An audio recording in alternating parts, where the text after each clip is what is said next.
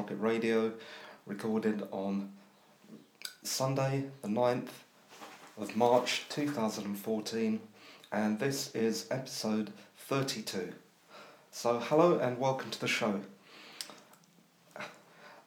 The show called Roy's Rocket Radio, and as you know, if you've been following my podcast, it was called something rather longer at the beginning uh, that I truncated uh, for the sake of brevity and politeness. Um, if you want to know what I mean, just go back a few, a few episodes, maybe to the beginning. The point being that um, I, I definitely feel that I'm in the mood to maybe change the name of the podcast again. There's no discernible reason for that, uh, other than the, the sheer irrelevance of the title. I mean, I don't own a rocket or a radio station, but my name is Roy. So there you have it, a bit of inane chatter about nothing.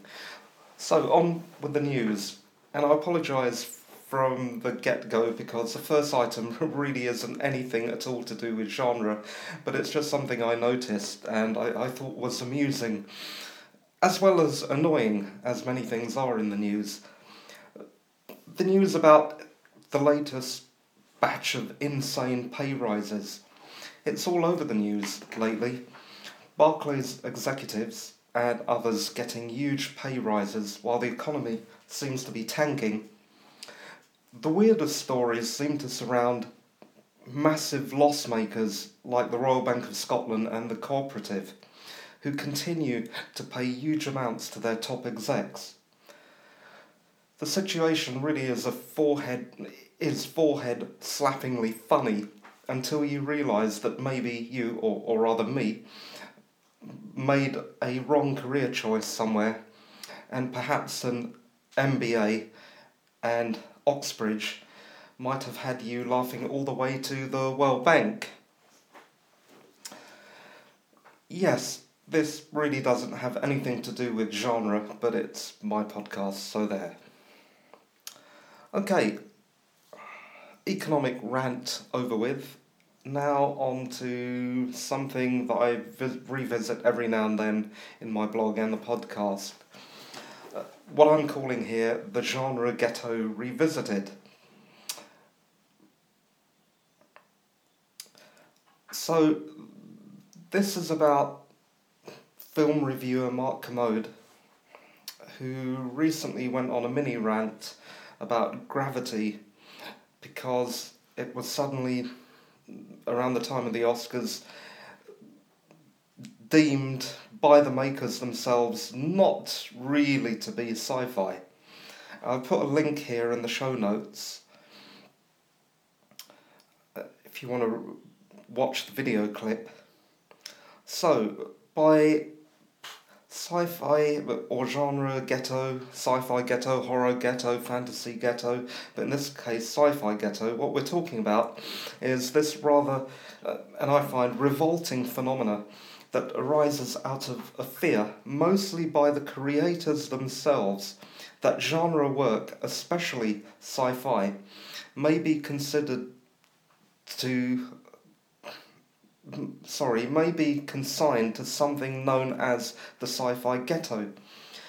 By that I mean um, that sci fi is not really worthy of serious consideration as art, and therefore the, the makers of sci fi media, films, TV, books, try and pretend that what they've just produced really isn't sci fi, horror, or fantasy at all. Well, this makes no sense. I mean, take for example Frankenstein, which which is definitely sci-fi, and is a work of literature. Though now, considering that that I don't know what the reaction was at the time that Mary Shelley wrote that, maybe she didn't consider it sci-fi herself. Maybe I need to do a bit more research into that. But anyway, it's good that he brought that up in such a, a mainstream uh, method, given that he is a, a media personality, Kermode that is, I mean, it's all very well someone like me banging on about it, but no one really listens. The two last things that really annoyed me in this respect were Margaret Atwood's The Handmaid's Tale and Kazuo Ishiguro's Never Let Me Go. These were both books made into highly, well, adapted into highly successful films and then denied by their authors as not being sci fi. All I have to say to anyone who's ashamed of what they're writing is just stop it. And I put a link here on uh, on a tiny little rant that where I mentioned those two movies in my blog. Okay, next up. On Thursday, I finally went to what, outside of swap meets and book fairs, is probably my first gathering of genre folk. I went to the British Science Fiction Association's first Thursday, which is apparently a monthly event that has been going on since 1946. It's like a little pub gathering. I basically went on on to this meeting sorry, because I was a bit fed up of sitting on me Todd in the library or lurking behind the bookshelves of Waterstones. And also because I haven't managed to make it to even one single con yet. Also, without take, partaking of any kind of community thing, as well as being socially isolating, it makes your writing suffer. You really need to get out into the world to be a good writer. And I'm telling myself this as much as I'm telling you, you guys. I mean, you can hardly say that writers like Ernest Hemingway never lived life to, to its fullest.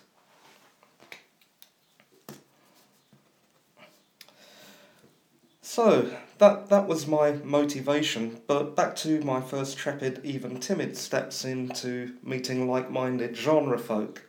So, what happened? Well, mixed results, actually. A tiny few that I met were quite welcoming, but, but that even that took quite a bit of effort on my part. But the whole arrangement sadly does seem a little bit cliquey. Also, the weekly event definitely had the feeling of a meeting of fans rather than creatives. All in all, I'm guessing that it would take a substantial cost in time and effort for an outsider like myself or anyone else, or particularly like myself maybe, to start to feel at home. I think that if I lived a bit nearer to the city, the city of London, the tiny bit in the middle, where the meeting is held, I might in future have put in the effort of attending more meetings and try and build up some relationships. But given the expense, distance, and inconvenience of getting there, I don't really think this is for me. To be fair, I don't think this is a problem exclusive to BSFA, but many organisations with a limited number of members can get a bit too clubby. Another example I can give you um, is that I was attending an NUJ meeting, the National Union of Journalists meeting. But again, the payoffs, not just the social ones this time, but also the professional ones, because I was hoping to make contacts that would mean more work, have not been forthcoming. Now, the conclusion that I have come to is that if none of the groups out there that you see advertising, uh, canvassing for new members, uh, meet your particular needs, then maybe you should form your own. Basically, don't spend too much time on something that isn't going to get you to your destination. Okay see what we have next. Oh, yes. In movies, I've, I've only got one thing to mention this week, and it's pretty short. It's about the movie Inkheart, which was on TV yesterday.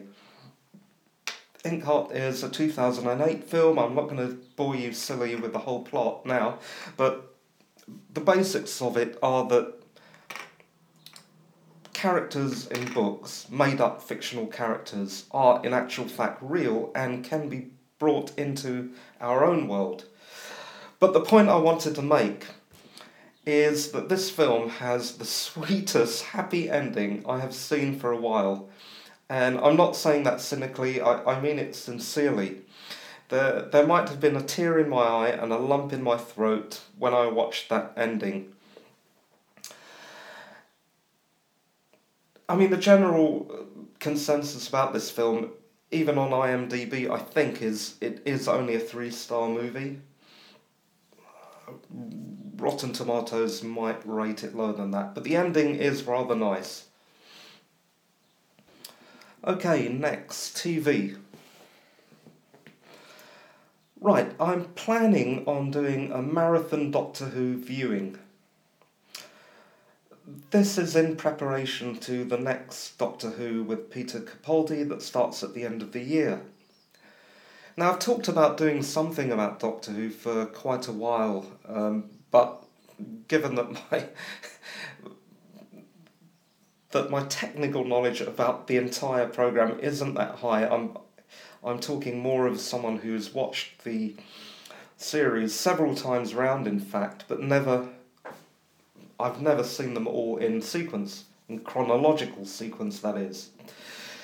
Though, of course, strictly speaking, does that really matter given that the Doctor himself has an extremely non linear uh, set of adventures through time and space and parallel dimensions and whatnot?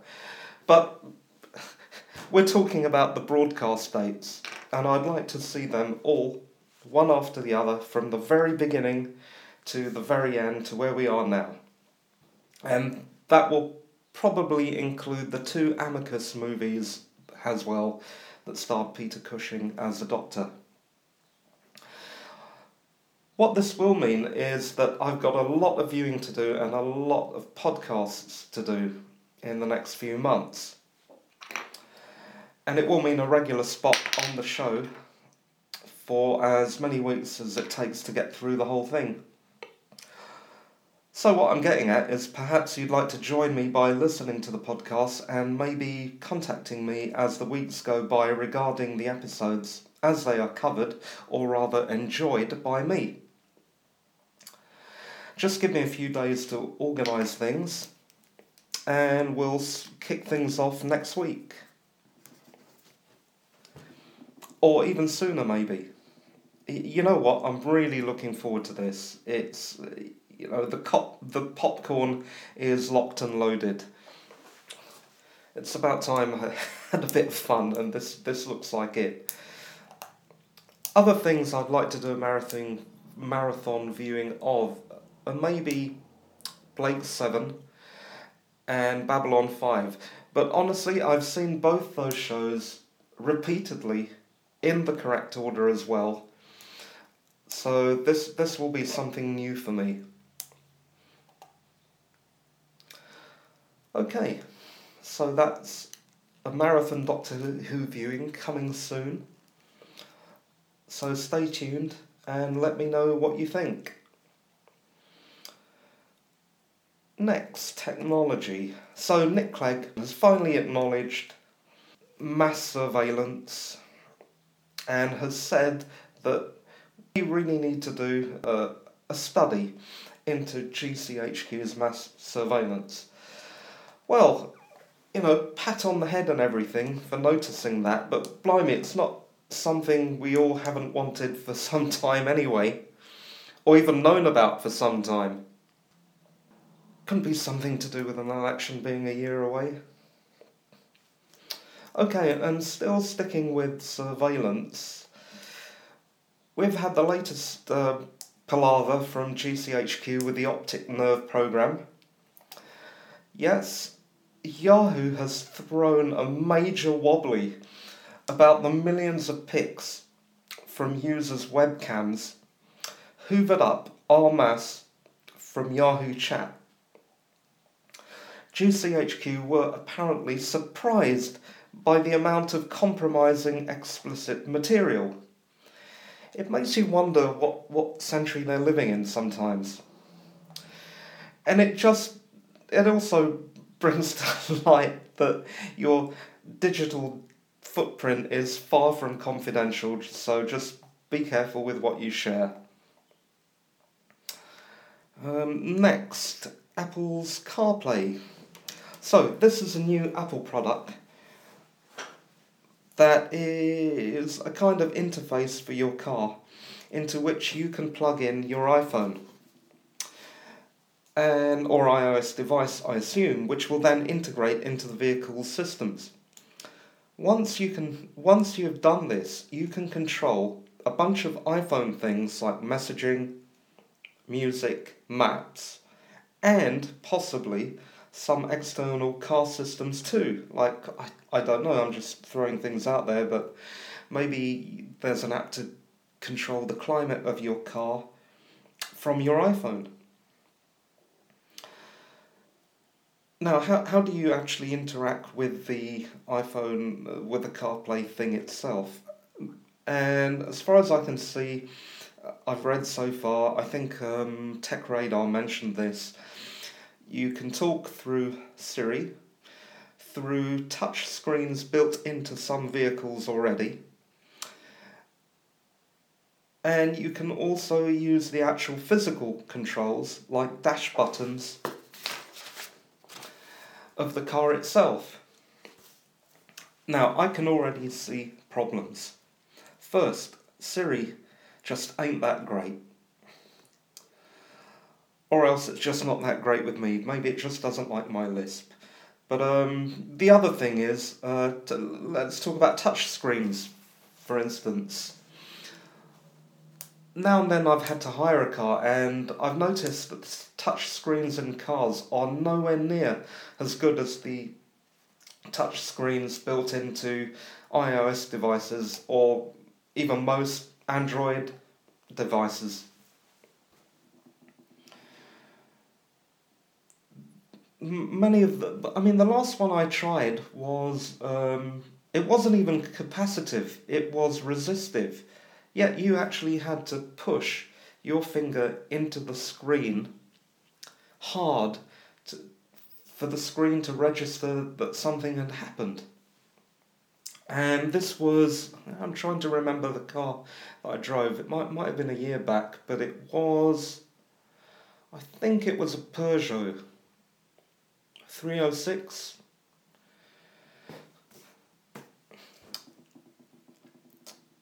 But anyway, uh, let, let's see. Yeah, the other thing is that you will need a new car with CarPlay pre-installed. Yeah, it's not. There's no way to really put it in old cars. Although some prestige car makers are looking at doing retrofits. Basically, though, this is not going. That this new CarPlay system is not going into Bill Boggins' old Ford Mondeo you need a fairly new car or a brand new car or a prestige car for you to even get this system going. And the final insult is that you will need an iPhone 5 and up to even get in the game. So humbug, Apple, humbug. Right, next. Last thing I wanted to chat about, just briefly, because I've got a bit of it's Sunday morning and I'm not actually free to to carry on talking for too long because I have to take the car in for an oil change. Yeah, the last thing I wanted to chat about was the loneliness of writing in general. Now, I touched upon this at the beginning with talking about joining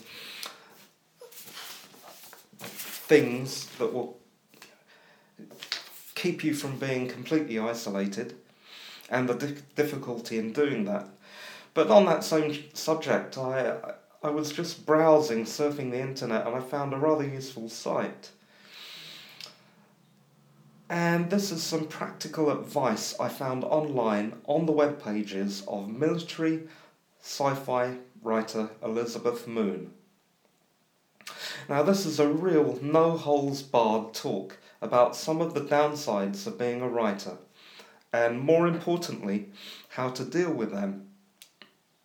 Now, although I don't read Moon, I was surprised and rather chuffed that a genre writer had taken the time to chat about this stuff and then publicly disseminate the material. The particular page that I perused was about her experiences with depression, but there is quite a lot of good stuff. Also, just one directory up, where she offers advice to writers on a number of different topics and I've put the link into the show notes as usual, but it's short enough that I can mention it here. It's elizabethmoon.com slash essays.html. So that's it for the show this week. If you have any questions regarding the show, please contact me via roymathur.com. That's R O Y M A T H U R.com. That site also has about a zillion ways to contact me, both on social media and more traditional methods, or just subscribe to the podcast. So, thanks for listening. This was the sh- this show was recorded around nine o'clock on Sunday, the 9th of March, two thousand and fourteen and it was episode 32 of Roy's Rocket Radio. So thanks for listening again, and bye for now. Hope to see you next week. Bye.